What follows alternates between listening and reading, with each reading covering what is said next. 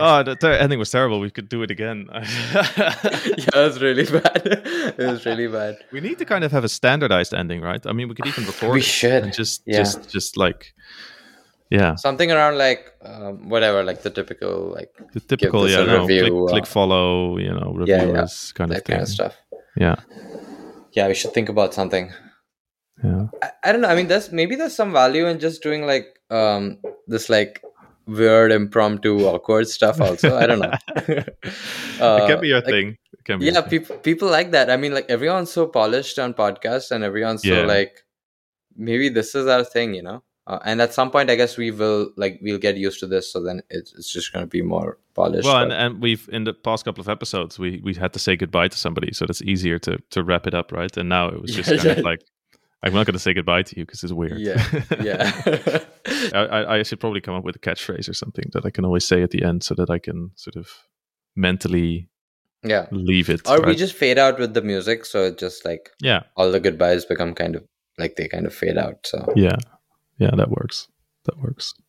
let's see. I mean, this one's going to be interesting to edit because It's like, going to be hell to edit. um, yeah. And yeah. It's your turn now. oh yeah, it is. It is. We haven't done the intro, by the way. oh no. Shit. What are we talking about? How are we going to intro this? Hey everyone, welcome to Appetite for Distraction, a podcast about music and tech. I'm Yash. I write a newsletter called Appetite for Distraction. And I'm Maarten. I write a newsletter called Music X. Awesome. So today's episode is is it's just going to be Maarten and I, by the way, and it's going to be a little rant on, or maybe a slightly long rant on all those companies saying they're going to fix or reimagine the artist fan relationship. So a lot of interesting things to dig into. So yeah, let's get into it. Right on. Do you know where you left off? Do you want to continue your thinking? Oh yeah, it was around whether this space is exciting or or Yeah, that was my question seem- that I asked. Yeah. Yeah. Yeah. Yeah, it's hard to say, man, because the mood to me seems very existential. I don't know if you sense this. I don't think anything has changed in terms of the technology and just the fundamental belief that this technology is powerful, but people are rethinking how it can apply to to music. That's that's the sense I get. Yeah. Yeah. I personally don't just just don't see a lot of interesting things happening right now. There's not a lot Mm. of cool people doing cool experiments, right? Yeah. I mean, as a as an example, S- Sound, Sound.xyz, Yeah. you know, made a big boo ha ha. We're doing open editions. It's not that special. Yeah, it's not a big deal. it's not really a big deal, you know. And, Yeah, and, yeah. and also, you could already do 500 editions, and there's not that many artists who are going to sell more than that, right? yeah. But I guess there is an interesting question underneath that because the whole sound thing, especially, was so based on selling out. And and I've personally always thought that it's good to not have something that doesn't sell out, right? Because there's something you can always point people towards. And you know, if you find somebody who's interested in your work, then you can say, oh, and actually, you know, here's my my page. You can still buy this NFT for me and, and support me and become a member of my DAO or whatever. The thing I'm trying to say is more people should be doing cool experiments. There should be people pushing the envelope again. And I don't think that really happened in the past couple of months. Yeah, for sure. Dan Fowler spoke about this in an essay where he was kind of talking about us moving away from the scarcity model to a productive asset model. And that kind of summarizes what you were trying to say, right? Scarcity can can be great for the short term and it's awesome when when we're in the bull market and everyone's excited and everyone's cash rich. ETH prices are up, you know, life is great. But when when things get tough, you kind of start relying on utility. And if ownership doesn't have some kind of underlying utility it's really hard to sustain when things get tough. And if we stick to the scarcity model what happens is you're attracting a very specific subset of music fans. These are the kinds of folks who maybe buy vinyls or buy these niche things. And it's a very small group. If this music crypto thing is ever to become big or uh, or accessible is is a better way to put it then we kind of need to move on towards using tokens to co-create value rather than treating it as a collectible. For example, collectibles to me are not interesting at all. I'm not someone who collects, you know, and that doesn't mean I'm not excited about this space. It just means that that is not how I express my fandom, if that makes sense. And I suspect there are a lot of other people who also feel this way, who are excited by the technology, but aren't necessarily aligned with collecting a scarce item as a as a way of expressing fandom. I think we mentioned Black Dave earlier. He always talks about the experiential part of NFTs being being the utility. Does that resonate with you? Or when you say utility, do you more mean, you know, when we were interviewing Robin Spottiswoode from Nifty Music, that sort of PFP style utility, right? With trades and rarities and, Mm. you know, focus on the floor price and doing all kinds of crazy stuff. If you own six of my NFTs, you can, you know, you get a birthday a song recording, all that sort of jazz. It would be very interesting to be proximate to an artist or being part of a community that does interesting things culturally or creatively. That's valuable to me. I know for other folks, if we zoom out and we're thinking of very mainstream applications, token gated events and stuff like that, uh, you know, IRL. What's happening now, for example, is that because Web3 is new, so to speak, and I say new in air quotes, it kind of attracts early adopters. So if you buy an NFT, you're a part of a community of early adopters and that's fun at least for for us because we happen to be early adopters. But what happens when web3 isn't new you know? When it's just a technology that allows people to build aligned communities. What would make fans care then is the question. It'll be interesting when people other than early adopters are actually engaging in a community. And I always wonder if they will, you know? I have serious doubts whether this stuff is actually going to scale because it's still so clunky and it's definitely been usurped by AI at the moment in terms of new tech shiny thing. So we are now in into a new phase, right, in this ecosystem. And I guess that's also why I don't see a lot of experiments happening is because people are either building something long term or they've probably left and did something wild with, you know, write a children's book in a weekend with uh, chat gpt yeah um, yeah but i think the community aspect that you touch on is so strong right because the rails that are there with web3 can t- help you establish that community build that community they can help you eyes that community and in sort of defining the give get relationship that is super important in making Totally. a commu- community work right so what do you get out of it what do you give back to it and all of that stuff can be sort of simply put put on the blockchain Yeah.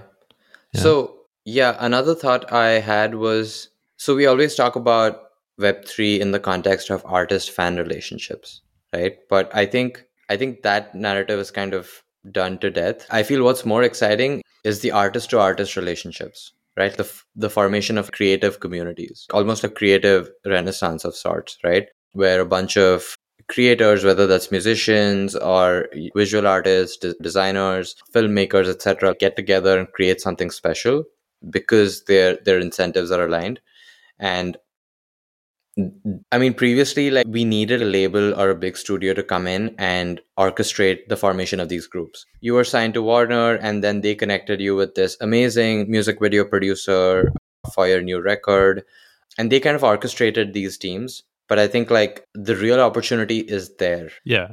rather than the artist fan relationships because a lot of fans aren't artistic and don't have anything to do with the arts or creativity a lot of the utility in brackets is often Yeah. hey you know you can have access to my stems or uh, Yeah. and you can do with it what you want and then if you're not a producer or you're not a musician then that's just what not are you going do utility right yeah.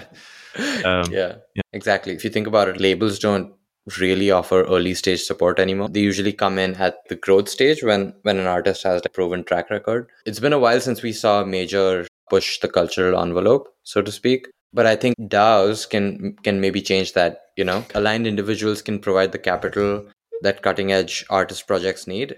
Aligned individuals can also provide the expertise that cutting edge creative projects need. So it's not just about capital of course. It's more about coming together and building something interesting. How do you see that being funded? Do you think that that will be sort of grant based do you think that we'll see more organizations on the blockchain who say you know here's a here's a here's a grant based system where Hmm. you can get one eth or four eth or go ahead and do your thing or do you first need to create something and then sell it and then use that as a treasury to kind of move forward Yeah, a, a little bit of both. I think the grant model is very strong. I know in Europe it's a pretty strong way for a lot of projects to get kickstarted, which is awesome. government based you Um, mean Yeah, yeah. yeah yeah That model can definitely be kind of uh, borrowed and and uh, brought to the blockchain with, with individuals contributing or maybe like prominent institutions in web3 contributing like a polygon grant um, yeah polygon Zora Yeah, they're very yeah, strong in yeah. this right yeah I also feel like creatives themselves, if they pool capital together, even if it's 10 people, you know, there's a musician, there's a, a video producer,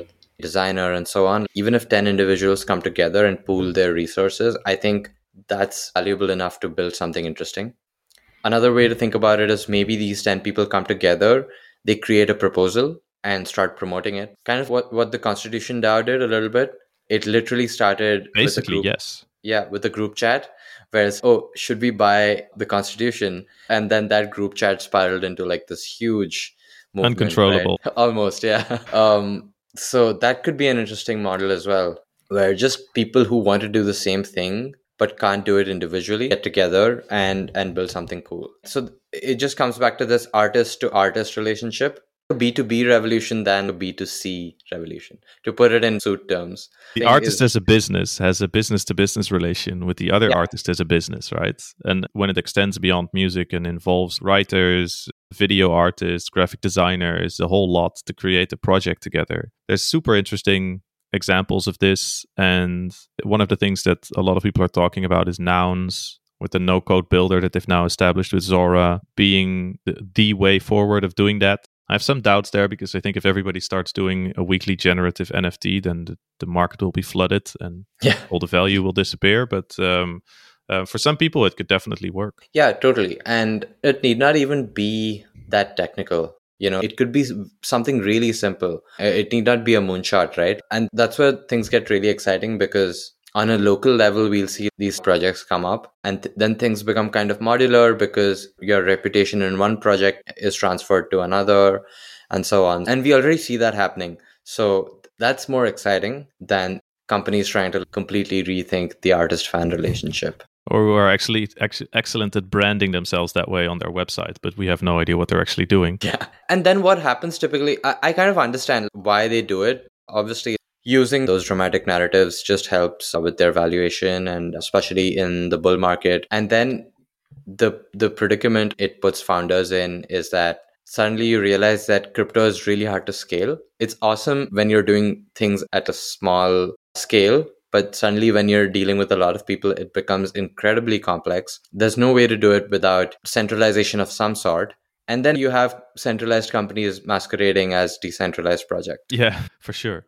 Do you think that there's that this is a pitfall for artist to artist creative communities as well who just want to do a cool project that they will run into these same issues? I think the smaller projects are are kind of easier to do because they're not that complicated and and you have a suite of tools now that that helps you do those things you know? Governance isn't that complicated. It's not controversial either because the presupposition is that you're aligned anyway. But yeah when when like groups grow in size i think then it becomes really hard to manage them and then some degree of centralization is needed and yeah then it kind of becomes messy. I, I don't know if you have examples of creative projects going south because of scale they, they probably just centralize. They don't go south. They just centralize rather than descending into yeah you see elements of decision making being centralized right? You, you even see this in songcamp or something you know? So it's one of the poster poster girls of these communities. And, and, and even there you see that. And I, I don't think that, that that's not strange at all. It's also just human nature right? Because yeah. if you look at any community you have that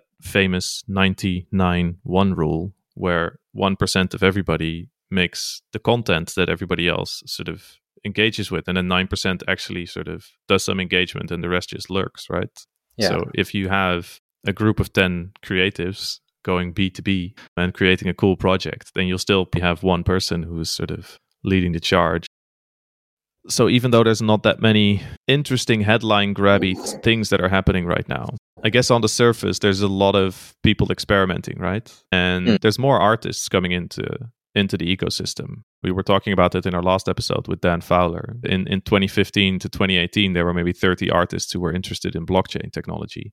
And now there's several hundreds or maybe even a couple thousand artists who are playing around with this. And these are all creative people who are trying to put their creative vision out in a certain way.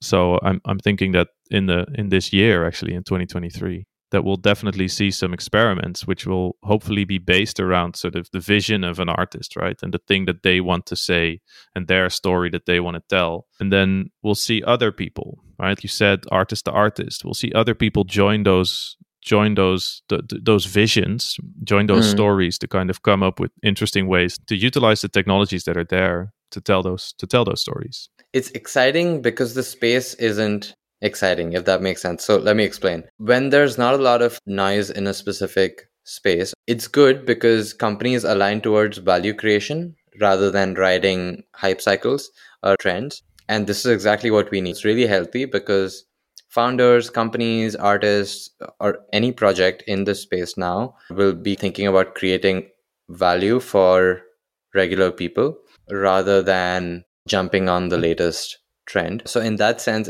I'm really excited about what's to come in this space. And we should definitely have more founders and, and thinkers in the upcoming episodes to unpack what's really happening. Yeah, I mean it's a good challenge to ourselves, right? Yeah, absolutely.